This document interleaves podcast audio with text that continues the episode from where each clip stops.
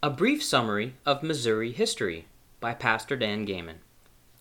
Admitted into the Union in 1821, the state of Missouri has roots reaching into the history of France, then Spain, and then France again before President Thomas Jefferson purchased this region in the Louisiana Purchase of 1803.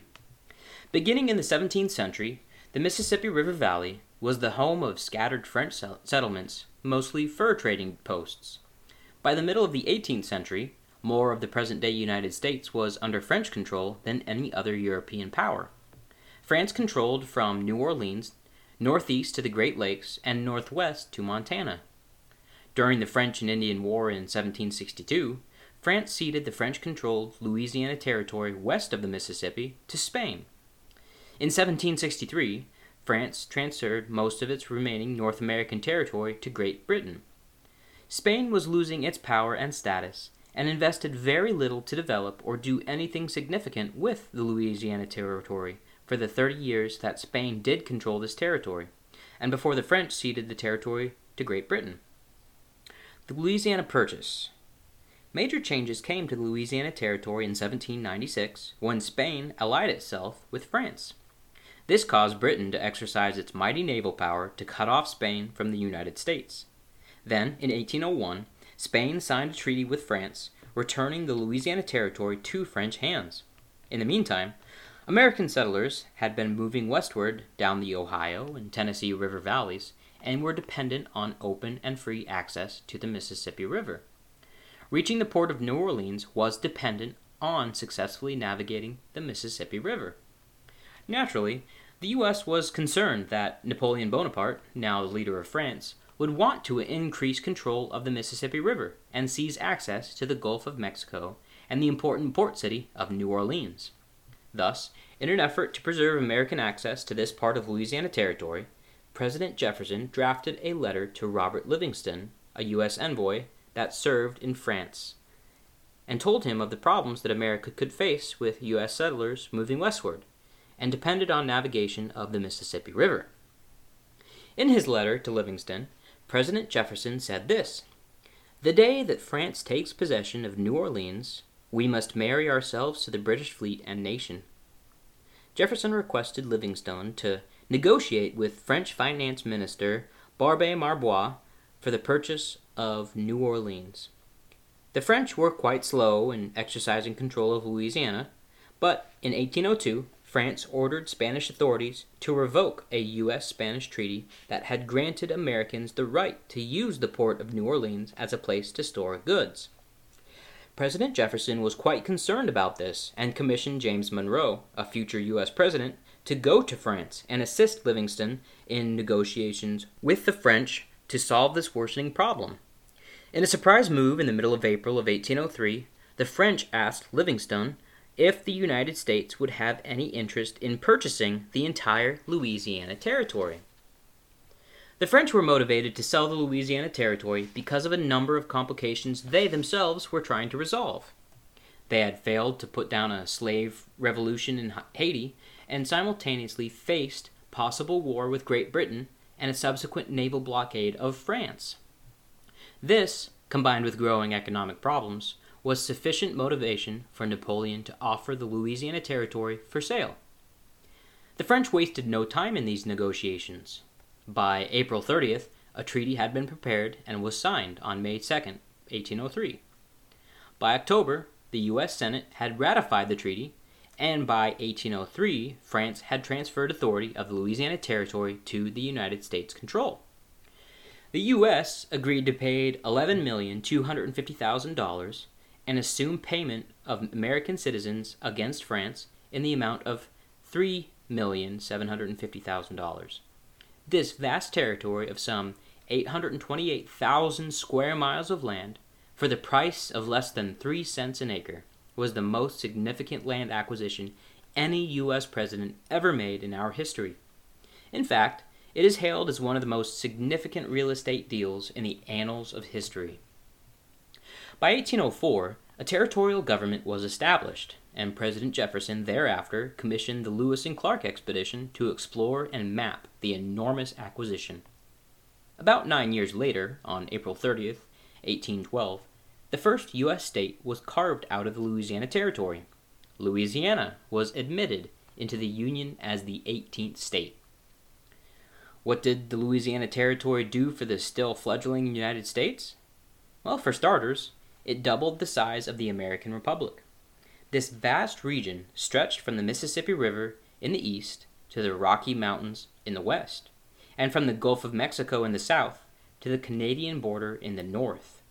Part of all of some 15 states were eventually carved out of this vast acquisition, which undoubtedly is one of President Thomas Jefferson's greatest achievements. At the time, few Americans, including the President, knew what an enormous blessing this vast region would become.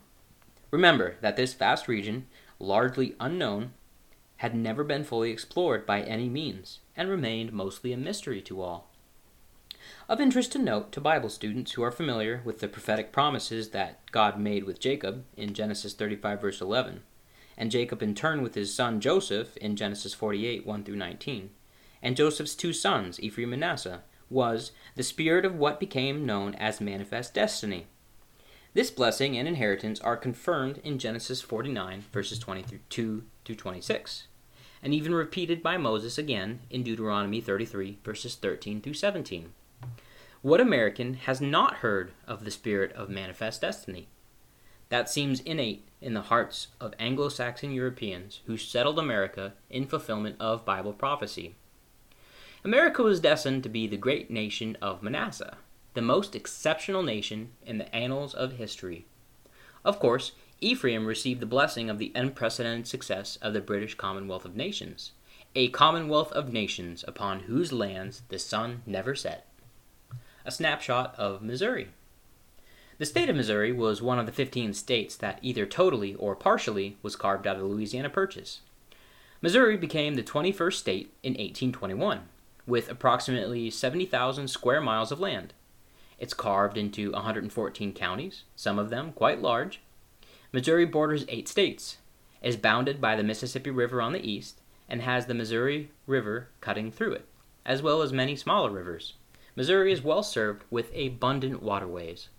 Missouri was a pivotal state in the westward expansion of America, and is where the Pony Express, the Oregon Trail, the Santa Fe Trail, and the California Trail originated. As such, Missouri was known as the gateway to the West. The arch in St. Louis memorializes the role that Missouri played as pioneers headed out to settle the great American West. Missouri and the Civil War. Vernon County, Missouri, was no place to live during the horrific days of the Missouri Kansas border war, which began during the Northern War of Aggression, otherwise known as the Civil War. During this terrible conflict, Union forces burned Nevada, Missouri to the ground. William Quantrill, Bloody Bill Anderson, the James Boys, Jesse and Frank, the Younger Brothers, and many other guerrilla and Confederate sympathizers were a thorn in the side of the Union Army and their civilian pro Northern sympathizers. The Kansas side of this border was loyal to the Union, while the Missouri side was largely loyal to the South, though not entirely. Missouri had two separate state governments during the Civil War, even two governors. Yes, this was a much divided state and not a good place to live if you were a Southern sympathizer, because Union soldiers were garrisoned at various points along the Kansas border right next to Missouri. The border war intensified when Union General Thomas Ewing ordered the arrest, detention, and removal of female kinfolk of all known Confederate guerrillas in the region. A makeshift jail in Kansas City held a number of these women. In horrific tragedy, the jail collapsed, killing these women. Among them were five women who were sisters of the infamous guerrilla William Bloody Bill Anderson. Six days later, the deaths of these Confederate women were avenged in a surprise attack on Lawrence, Kansas by William Quantrill, who led a band of more than 400 guerrillas. This resulted in the death of more than 160 men, all of them Union sympathizers, some of them alleged to have been unarmed. As a reprisal, on August 25, 1863, General Thomas Ewing issued Order Number 11, considered to be the boldest move ever made by the U.S. government against its own people. In addition to ordering the evacuation of all civilian Confederate sympathizers in four Missouri counties, including the northern half of Vernon County and all of Bates, Cass, and Jackson counties, Order Number 11 empowered Union troops to seize displaced families' grain, hay crops, and livestock. Union soldiers plundered abandoned properties and set many farmsteads ablaze. The flames spread to adjoining tall grass prairies and quickly consumed much of the landscape, burning many farmsteads to the ground.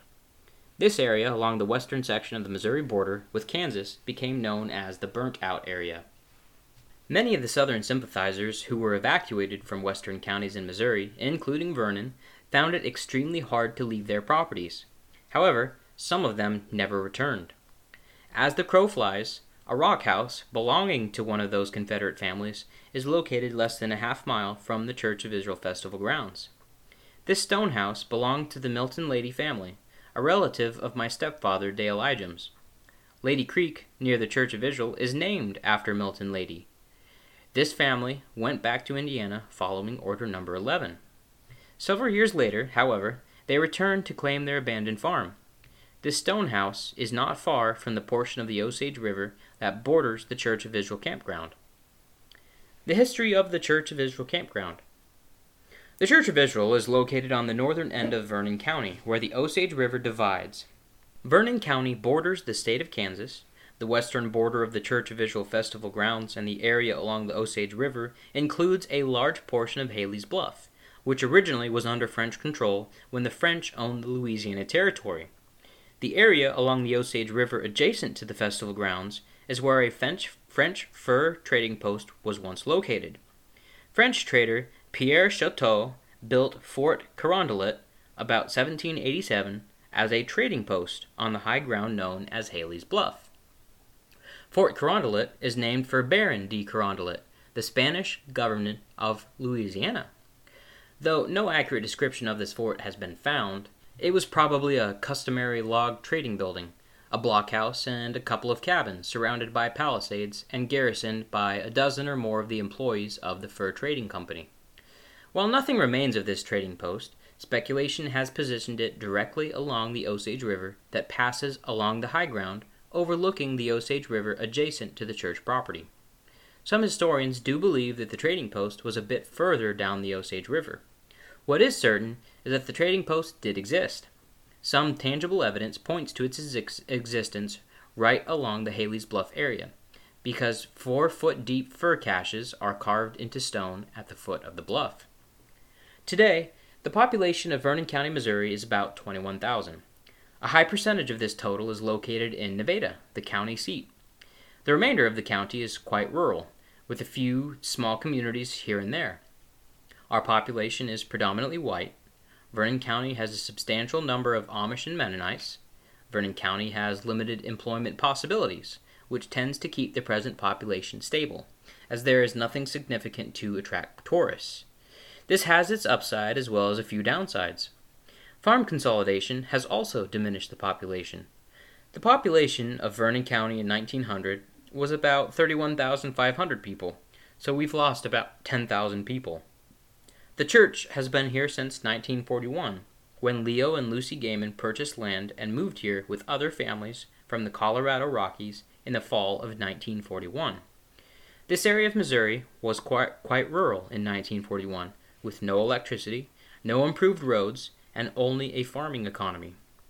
Like much of America, the people of Missouri have survived the horrific years of the Great Depression and were about to enter World War II. This war and the post war struggles of a rural farming community made it extremely difficult for our fledgling church to get established.